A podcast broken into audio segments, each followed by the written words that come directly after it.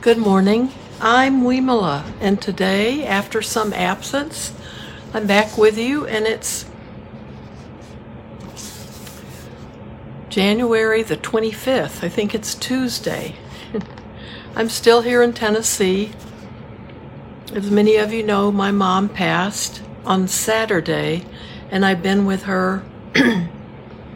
uh, at, was at, with her at the hospital for about 10 or 11 days while she was uh, in palliative care, hospice care. And um, my brother and I were with her when she passed, so it's uh, it, it's been a very powerful experience for both of us. So let's get back to reading a little bit and then sitting together from Wisdom is Bliss by Robert Thurman. It's a book that we've been reading, and it's about the Four Noble Truths and the Eightfold Path. And his particular form of Buddhism that he practices is Tibetan Buddhism, which is uh, in the Mahayana tradition. And so it's very interesting to read um, the way he describes things. There's, it's not really talking about something different because these are fundamental uh, the basics, the essence of the Buddhist teachings for all Buddhist traditions. But it's a different way of talking about it that I find very, uh, it's very good, it's very rich, and it uh, helps. So we have really finished the section on uh, realistic mindfulness. But the last part of his of this chapter there are two short sections called the Buddha's Therapeutic Protocol and Modern Western Chauvinism is a hindrance to scientific success. So I'd like to read these. These are Robert Thurman's thoughts on this.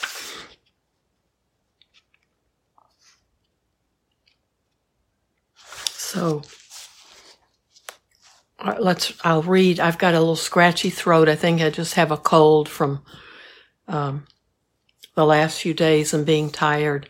So I'm sucking on a cough drop. So excuse me if, if you hear, hear it rattle. The Buddhist therapeutic protocol. As we explore the four focuses of mindfulness, it's worth pointing out that the Four Noble Truths are not a religious credo or prescription for conversion, but a clear cut psychotherapeutic protocol for pragmatic psychosomatic therapy designed to lead people out of suffering to enjoy the nibbanic reality of the world. It is intended not merely to annihilate them or to cause them to resign themselves to misery, but to bring them to bliss. Uh, Freud said his psychotherapy was designed to lead pe- people from neurotic suffering into acceptance of regular suffering, not because he was being stingy with him, but because he had no idea that there was such a thing as fully blissful living.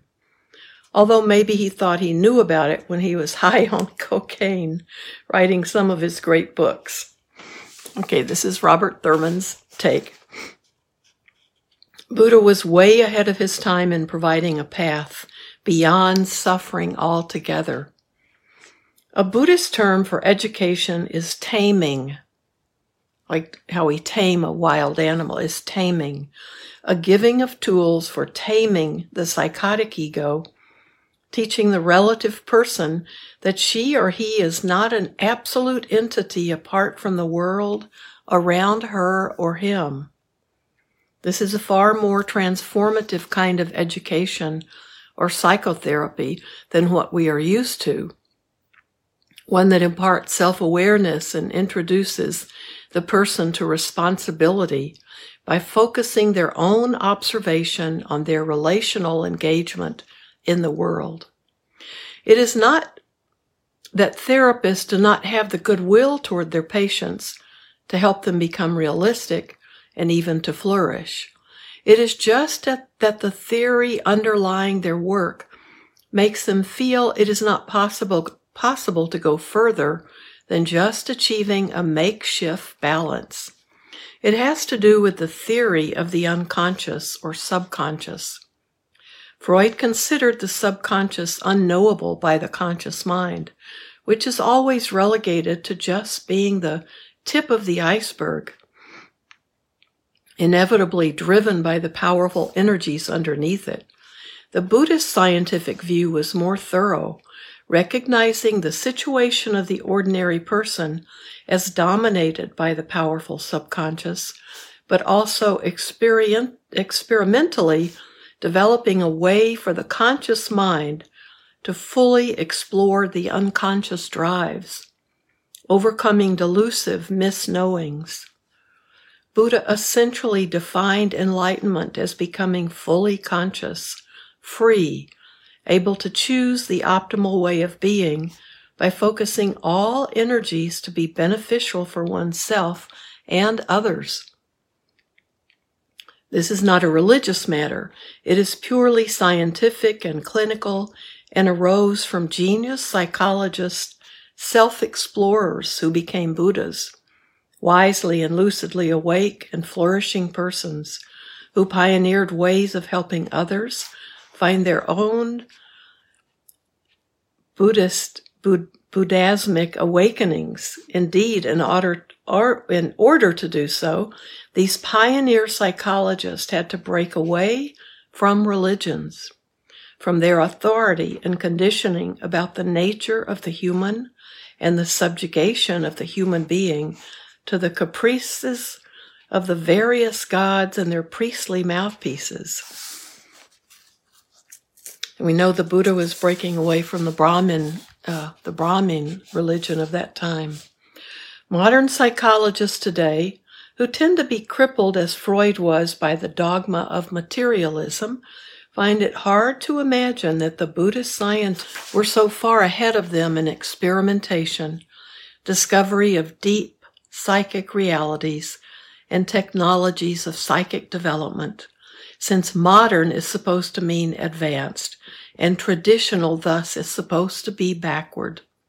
So they just lump along, they just lump anything remarkable seeming that was produced by those past sages under the category of pre-scientific meditation. It's very interesting. Just because, because something is ancient doesn't mean that it isn't scientific as well.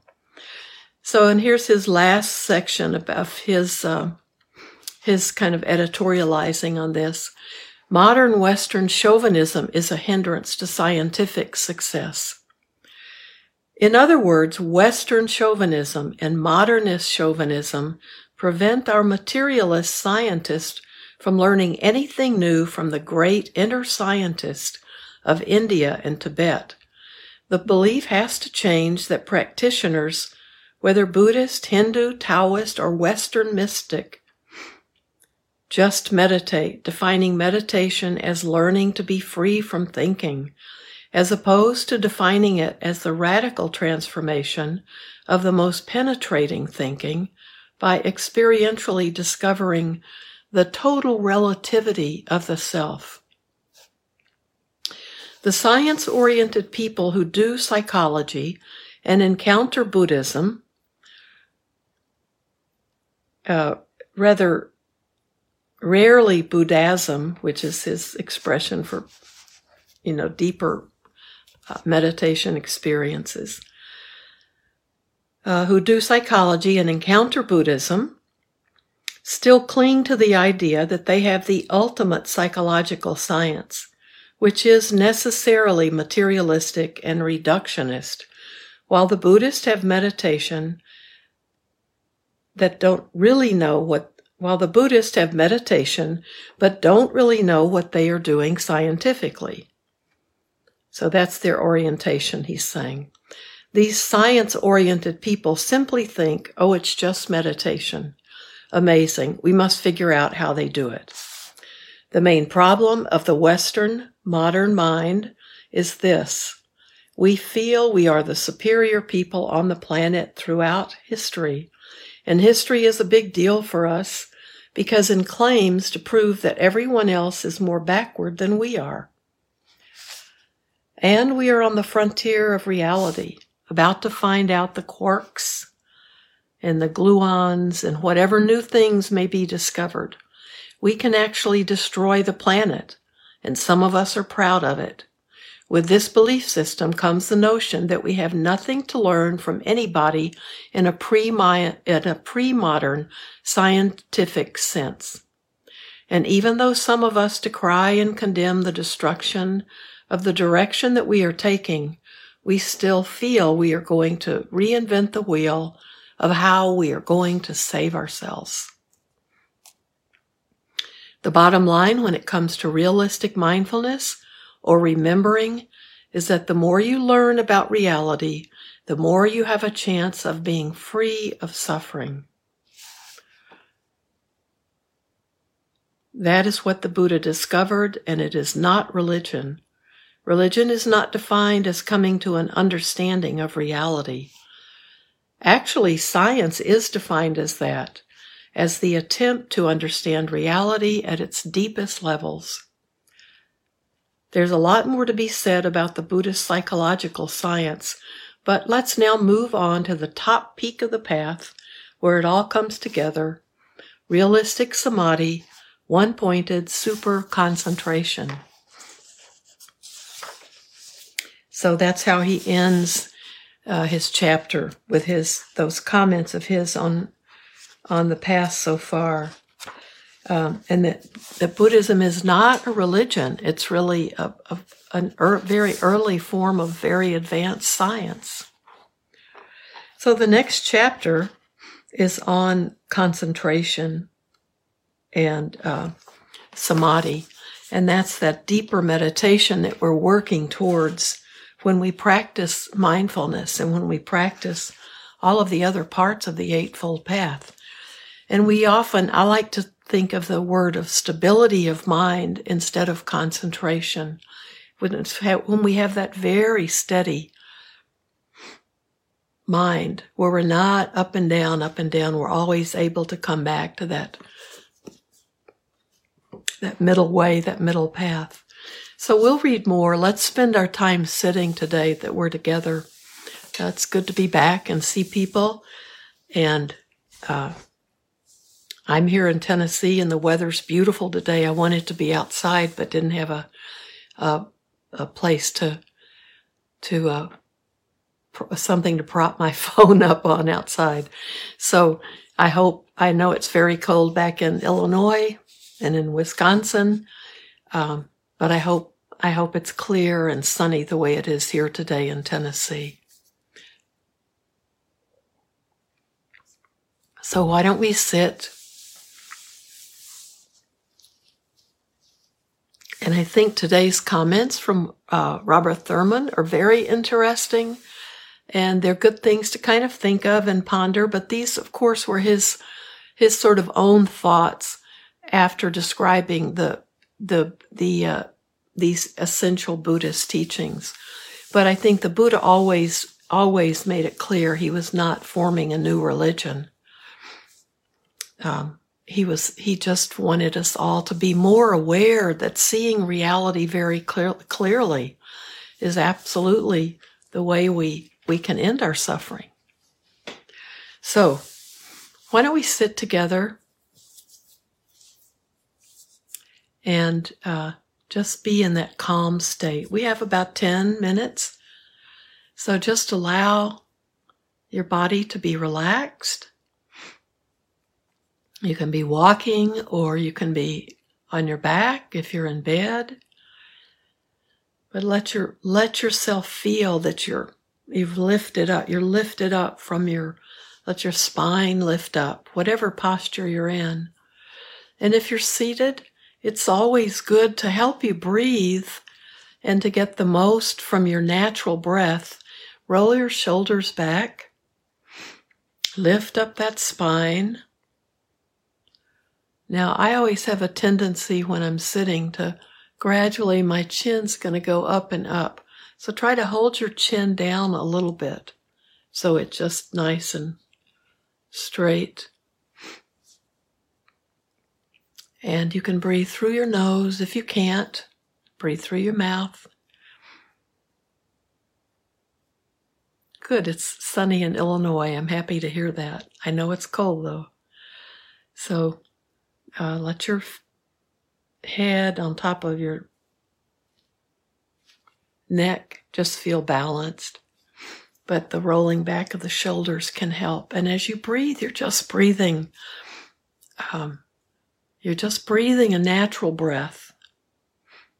But when we when we're lifted up and uh, shoulders are back a bit, it should help us feel more comfortable, and it gives our lungs the most space so we can breathe in and breathe out just with our normal breath, and then just be aware of the body breathing.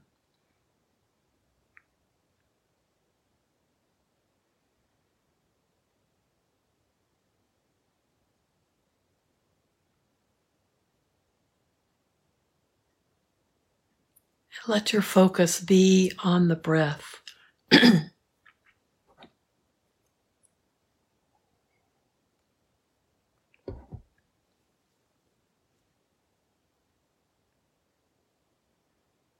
Your hands can just be in your lap, either palms down or palms up. It is supporting your arms.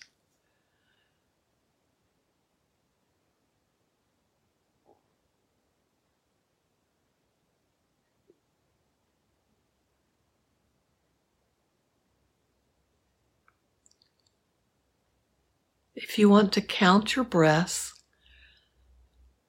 with each one inhale and one exhale, that's one breath. And this is a good way to begin meditating, doing mindfulness practice. And insight, where we're just observing, we're observing all of us, all of the sense doors and all of our senses, which includes our thinking in the Buddhist teachings, our mind. So our sense, senses are our, our sight, our smell, our taste, the body contact, the thinking, hearing, we close our eyes if we like in meditation to just cut out some of the visual distraction.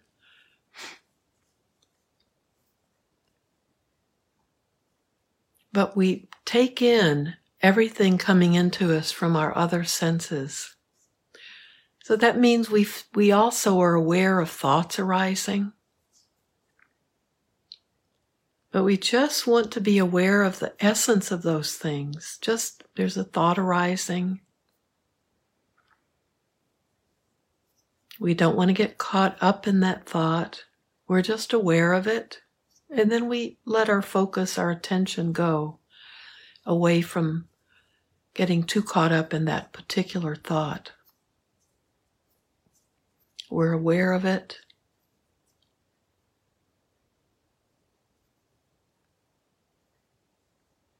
We're aware of sounds.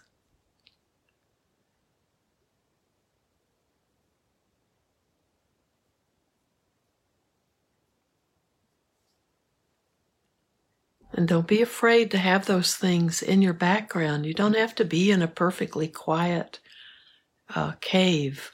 I'm sure a cave isn't perfectly quiet.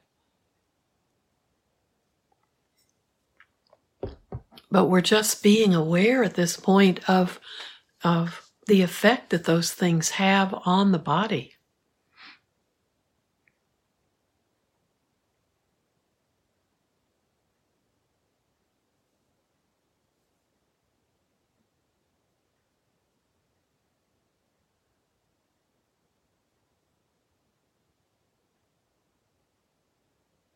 And while you're just sitting with a relaxed body, just being aware of everything coming to you from the outside. You're also aware of things going on in your body. You might have pain that you deal with chronically, or maybe today you have pain. And you can notice that in your body. Sometimes changing your posture or having a more, uh, having something propping up a part of your body that makes it feel less uh, painful or tight, that can help. Sometimes it's pain that you know you just let you live with.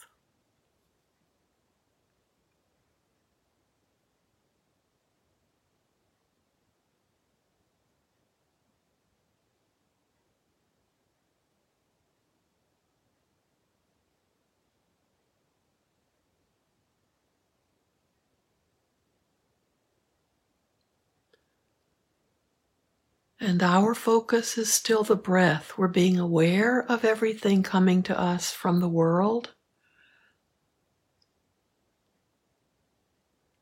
Some of it's pleasant, and some of it we may think of as unpleasant. Right now, we just want to be aware of it and try not to have a judgment or um,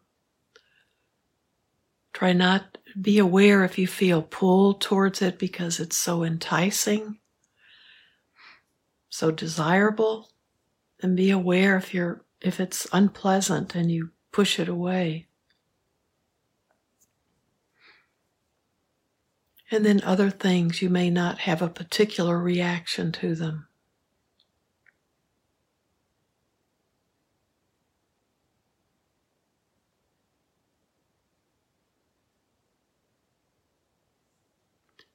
If you want to count your breath, count each full, your inhale and your exhale. One,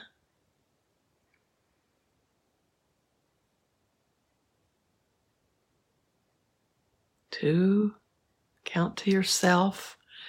Don't go any higher than 10, but let counting 10 breaths be your goal and see the first time you uh, forget where you are.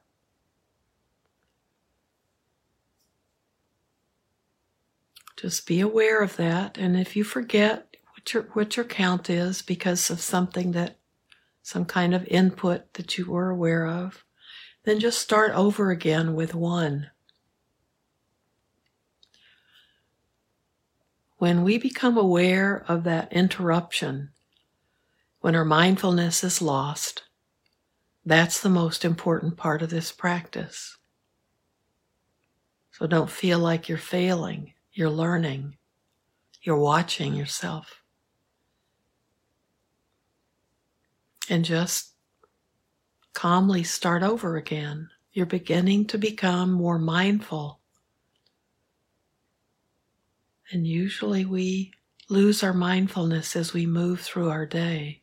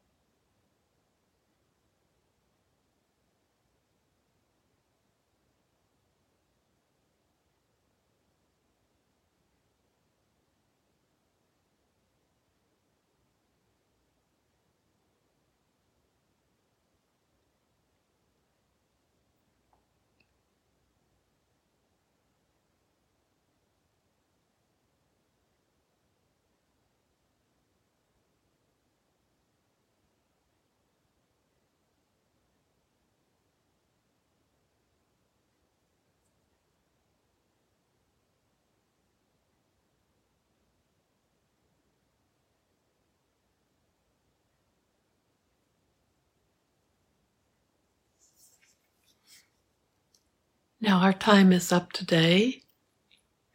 I'll be here again on Thursday.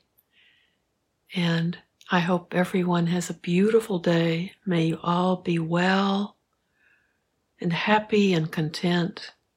And may you be peaceful. And may everything we do and say and think today be done towards our own benefit and also towards the benefit of all other living beings. So, if you can, just keep practicing. If you have a few more minutes just to be with your breath, stay in your body. Just spend more time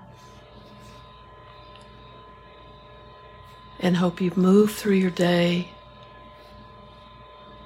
being aware, awake, and at peace. Thank you so much. Bye bye.